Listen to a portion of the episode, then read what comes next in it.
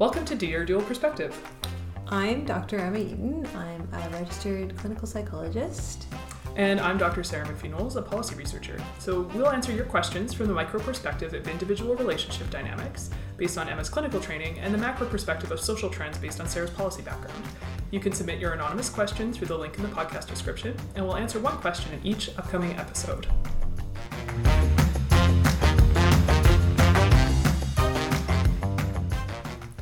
All right, so today's question is about adult friendships. I just wanted to remind our listeners that this podcast is not therapy and it, this should not be taken as individualized advice. It's just an advice column. This is for fun. I hope you enjoy it, but please bring up your individual questions with your individual therapist. I'll remind everybody too that these questions are anonymous, and actually today we have two of them. We're going to break our own rules in the first podcast and talk about two questions because they were really similar. Mm-hmm. So the first question was Where is the line between I've reached out over and over without significant response? And if I want people to be my friends, I should reach out more. Why does it feel so bad when you do put in the effort but still don't get invited to things you thought your friendship qualified for? So that was the first question. And then the second one was My question is about the topic of relationship hierarchy. I am a fairly social person, involved in all kinds of activities, and I tend to make friends easily. However, my friendships are all at a lower tier because everyone I meet either has longtime close friends and or a life partner that are higher priorities to them, and we only have so much time and energy. I'm at an age where many people are raising young children, so their time is especially limited. I'm not interested in a romantic partnership, so that's off the table, but I'd like to hear your thoughts about how I could develop closer platonic relationships to build the stronger connections that I so greatly desire. I thought these were really great questions because I think we've all been there. So we're both moms to small kids, and I know I feel like I've drifted from a lot of friends over the last five years between babies and the pandemic, um, but also formed tighter connections with some friends, including you. So I want to hear your thoughts on this one, Emma. I'm really looking forward to hearing your thoughts as well. Um, so, one of the things that came up for me right away when I read this was this concept of tiers of friendship or that kind of commodification um, or like that there are levels and that you're trying to like always level up in your friendships. Um, and it's it's an interesting one because obviously as humans we're herd animals we need connection it's really important to us um, to have that that strong um, platonic or, or, any kind of connection in our life um, and there are skills involved in growing your relationships and deepening your relationships.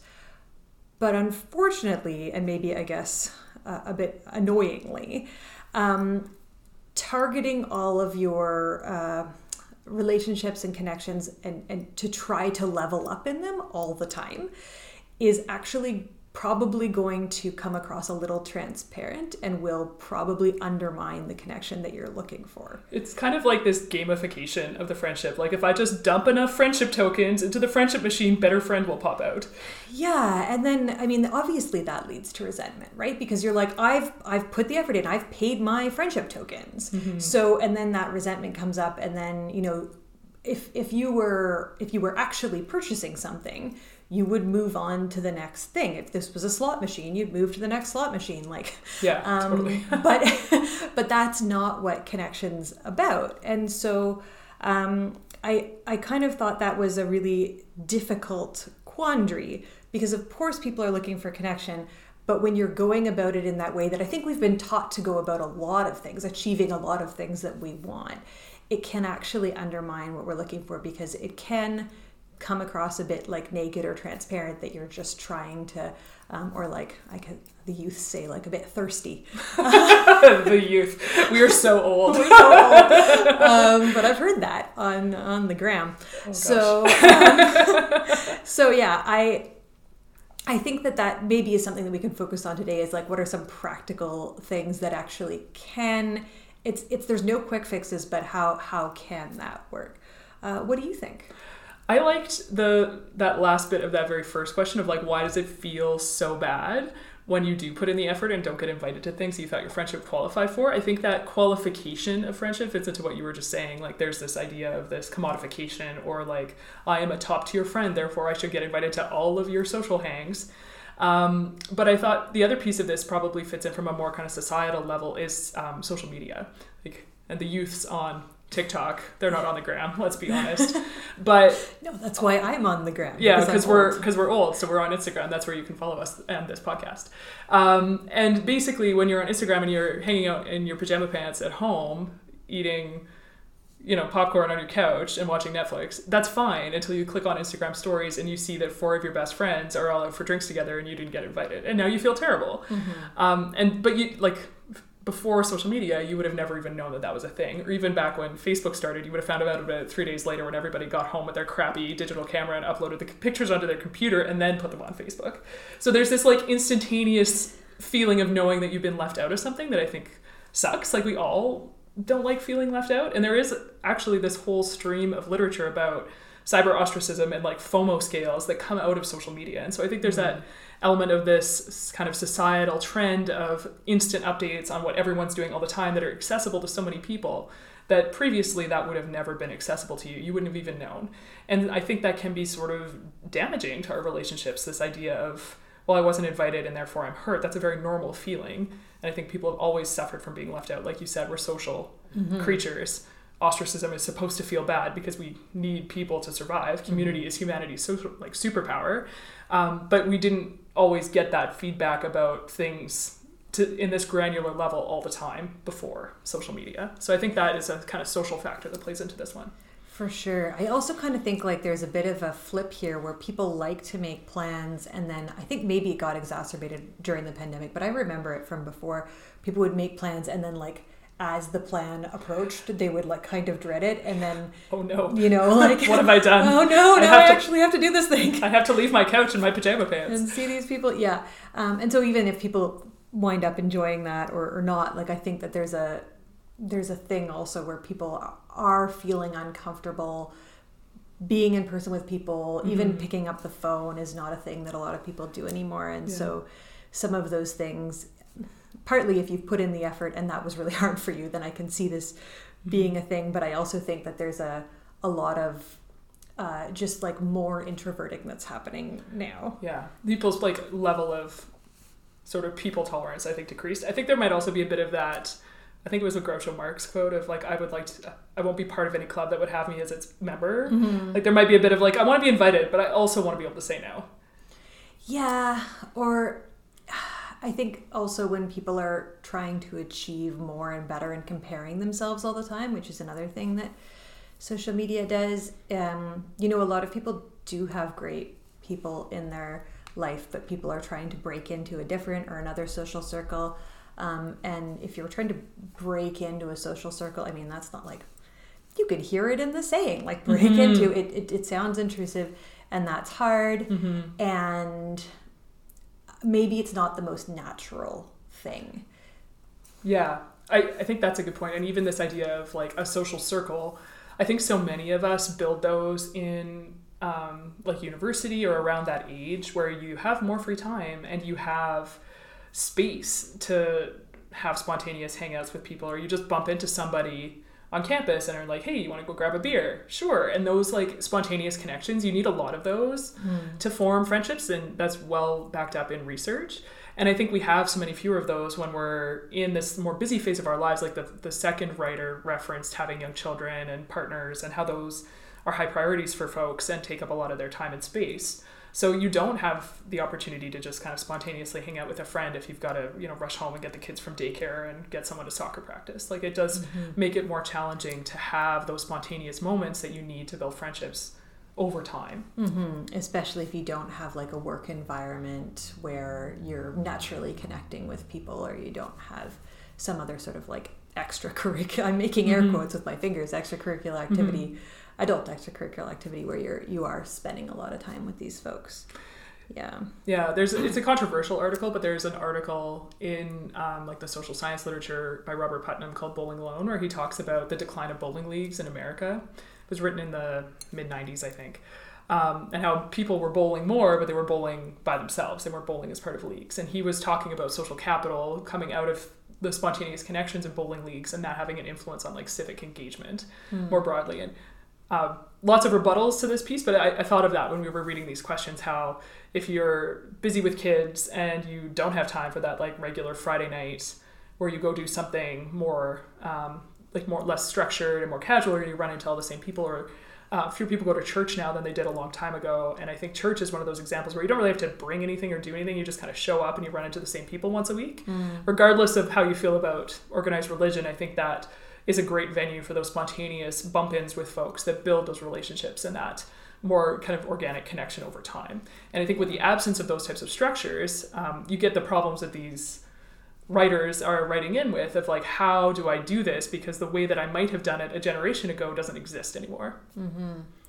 Yeah, I I kind of feel like this is a great time to talk about um, like how we became friends. Sure. Because I, something just occurred to me, and so like uh, Sarah and I became friends right after our children were born. They're almost exactly the same age, and we ran into each other at a sort of baby type event, um, and we realized we lived near to each other. and like literally 10 days postpartum when she says immediately after having children she's not kidding Yeah, um, yeah. There's like our, our stories are really different because of the the haze. Uh, we're not really sure what exactly happened, um, but we, you know, we kind of exchanged phone numbers, and I Sarah remembers me saying something like, "Oh, like we live near to each other, we have children, and we're besties now." yeah.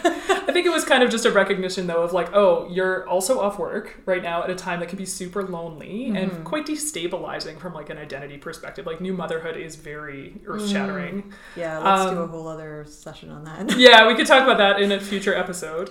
Um, but I think yeah, it's super destabilizing from like an identity standpoint, and also you have a lot of time that's unstructured when a lot of people are working, um, and if you live nearby, you're not trying to wrestle a tiny human into a car seat. Like it was very convenient to It be like, hey, we should hang out now.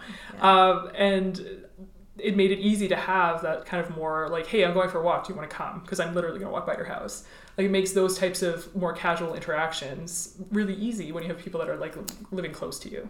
For sure. I think the other thing that like both of us did maybe accidentally um, was to say that we really did want to hang out with the other person, especially in the first few months. Like there's family visiting, your Mhm. baby's a bit uns- a bit unsettled. bit. Understatement of the century. Especially It's- your little guy was very unsettled for those early months, I think, if I remember correctly. I don't remember anything. Um, Fair enough. but like yeah it's it's not always a great time but we were kind of intentional about being persistent Mhm. about this Yeah. for whatever reason um, and i think the other thing that you know kind of just occurred to me is actually we had the time to put into it Yeah. if we had met each other at like the cgc once we'd both gone back to work i'm not sure that this would have gone as well I actually I think that's a great point because I was feeling that the other day that I've kind of had a few mom friends that I hung out with a ton while I was on mat leave um, that I haven't seen in quite a while. Um, and it's just because everyone's busy and the weekends are so short. So it is hard. I think you're right. Like that that helped a lot. And I think also there was kind of an unspoken understanding, or maybe it was more articulate than that, of like you can say no. Like if I text you and I'm like, "Hey, I'm going for a dog walk. Would you like to come?" and it's a really bad time, you could be like, "Not today, maybe tomorrow," and that would be cool. So I think there was also kind of a, a like shared sort of sense of norms around that relationship of like say no if it's not a good time. Hmm. It's cool. I'm not going to be offended if it doesn't work for like even if it doesn't work for like three weeks. Like sleep regressions happen. We all get it. So i think that that those kinds of things helped. And i think be, you were right being intentional about the like yes i definitely want to see you. Like let's let's make that happen. It, it is nice. It's nice when people like. I feel like that was part of what built our friendship. Was we were both like, I like you, and I'd like to hang out with you more. Yeah. And we said that yes in in words, lots of different words. Um, it may have even been those words Yeah. it might have been but I think that, uh, and we were saying this earlier, right? Like that's a nice thing for people to hear. Like I feel like uh, not just with romantic relationships, but with friend relationships, like it's kind of weird. People don't want to say stuff like mm-hmm. that, and people feel like it'll be taken the wrong way. But like people just like to hear that you like them. Totally. I mean, A, it's flattering, and B, like it shows you're being really like open about what you want. Mm-hmm. And I think that's something that we all need to kind of do a better job of is just asking for what you want in a relationship. Mm-hmm. And I think part of this might come from, like you said, it feels weird. We don't really have a really good set of social scripts around friendships as a society. Like I think that's part of why, um, not that these were contemplated in this episode, but in when you hear people talk about how devastating it is to lose a close friend or to have a kind of friend breakup, we have no social scripts for friend breakups. The social Absolutely script, none, the social scripts for a r- romantic breakup are like very well established. Like you Mm-hmm. call your friend, you're like, my boyfriend just dumped me. The friend is like, I will bring you ice cream and a movie. Stay put, Mm-hmm. right? Like that is the understood response. It's also like there's a way to end a romantic relationship. Totally. Like it's like it might not be pleasant. It might be, but Mhm. like both sides understand what's happening. Yeah. Yes. and that's not always the case in friendships. Like a lot of them just end up being these kind of slow fade things by circumstance. And so it's hard to tell am I getting a slow fade because people are just busy and it's not a good time, or am I getting a slow fade because I said something and nobody told me? So I think maybe that's the practical takeaway from this. And that relates back to these questions is like if you want to hang out with someone more, tell them. That's Yeah. a good approach. Yeah, um, I think coming to your hangouts with a sense that you would like to connect with them and just be in the moment, like enjoying their company, rather than trying to figure out, okay, how can I level up or how can I be useful in their life. Um, those are all very understandable thoughts about how to do this. Uh, it's just not really the way to build like a, a really natural connection that's not transactional, right? Like, Yeah. I don't do favors for people who are good friends of mine because I expect that I will get favors back. I, I you know, I help them out because I care about them. Um, and if if you do that kind of thing and then it doesn't there's no opportunity to have that back or whatever resentment is going to kill connection faster than a lot of other things too Mhm. right so if you're able to kind of match the pace at which relationships build which is slow and i'm sorry about that uh, then you're much more likely that investment is much more likely to pay off in the longer term Yeah, I totally agree. I think that idea of reciprocity rather than transaction is important here, and it should feel more organic and natural. And it, I mean, it, and it won't always. Like, there are definitely times where I was like, this person's super cool, and I want to hang out with them more, and it just didn't work out for mm-hmm. any number of reasons. Like, I think that's one thing about kind of the time we've been in with the pandemic and shrinking social circles is I think I've mm-hmm. formed, I've definitely had some friends adrift and it's been hard to reconnect but then we've also formed really really tight connections with a smaller group of them which has been kind of cool it's like been a, a kind of different experience mm-hmm. that might be one of the very few silver linings from covid is that deepening of relationships in, in our close friend group where we were really intentional about having those conversations about like are you're in my bubble am i in your bubble which i think that kind of script around that or that like framework for talking about it and having that kind of consent basis in friend relationships kind of didn't exist before Yeah, yeah, I guess I hadn't really thought of that. But That is a really good point. The last thing that I wanted to address on this um, is the the person in this says like I'm a really social person. I'm involved in all kinds of activities. I tend to make friends easily. I guess my, my question to them would kind of be like, okay, who are you calling a friend? Um, and if you're kind of trying to like level up your friends, but you're spending like one day a month with 30 people each, um, it is going to be hard. Like it's going to be slow going. And while you're doing that, other some of those people are doing like one day a week with someone, right? Right. And I'm not saying like that you should try to match that pace or do whatever, but like it's with only so much time.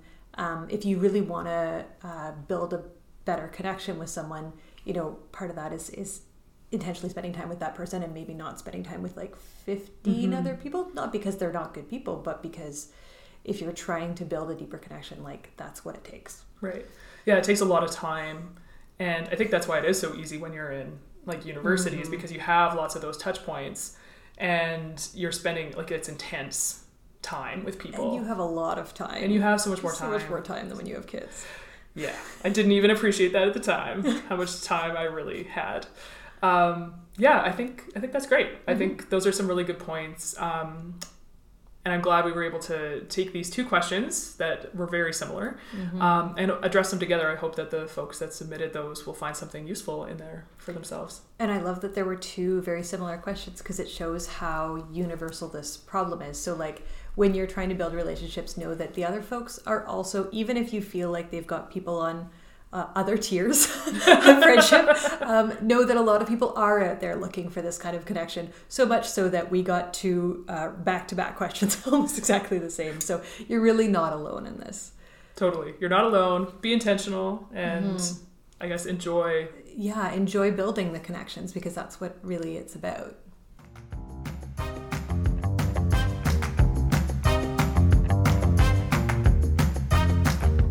That's it for the latest episode of Dear Dual Perspective. We would love to hear from you. You can submit your anonymous question for a future episode via the link in the podcast description. Music for this episode was provided by Coma Media from Pixabay. Subscribe wherever you get your podcasts and follow us on Instagram and Twitter at Dear Dual Perspective and tune in for the next episode in two weeks. Thanks for listening.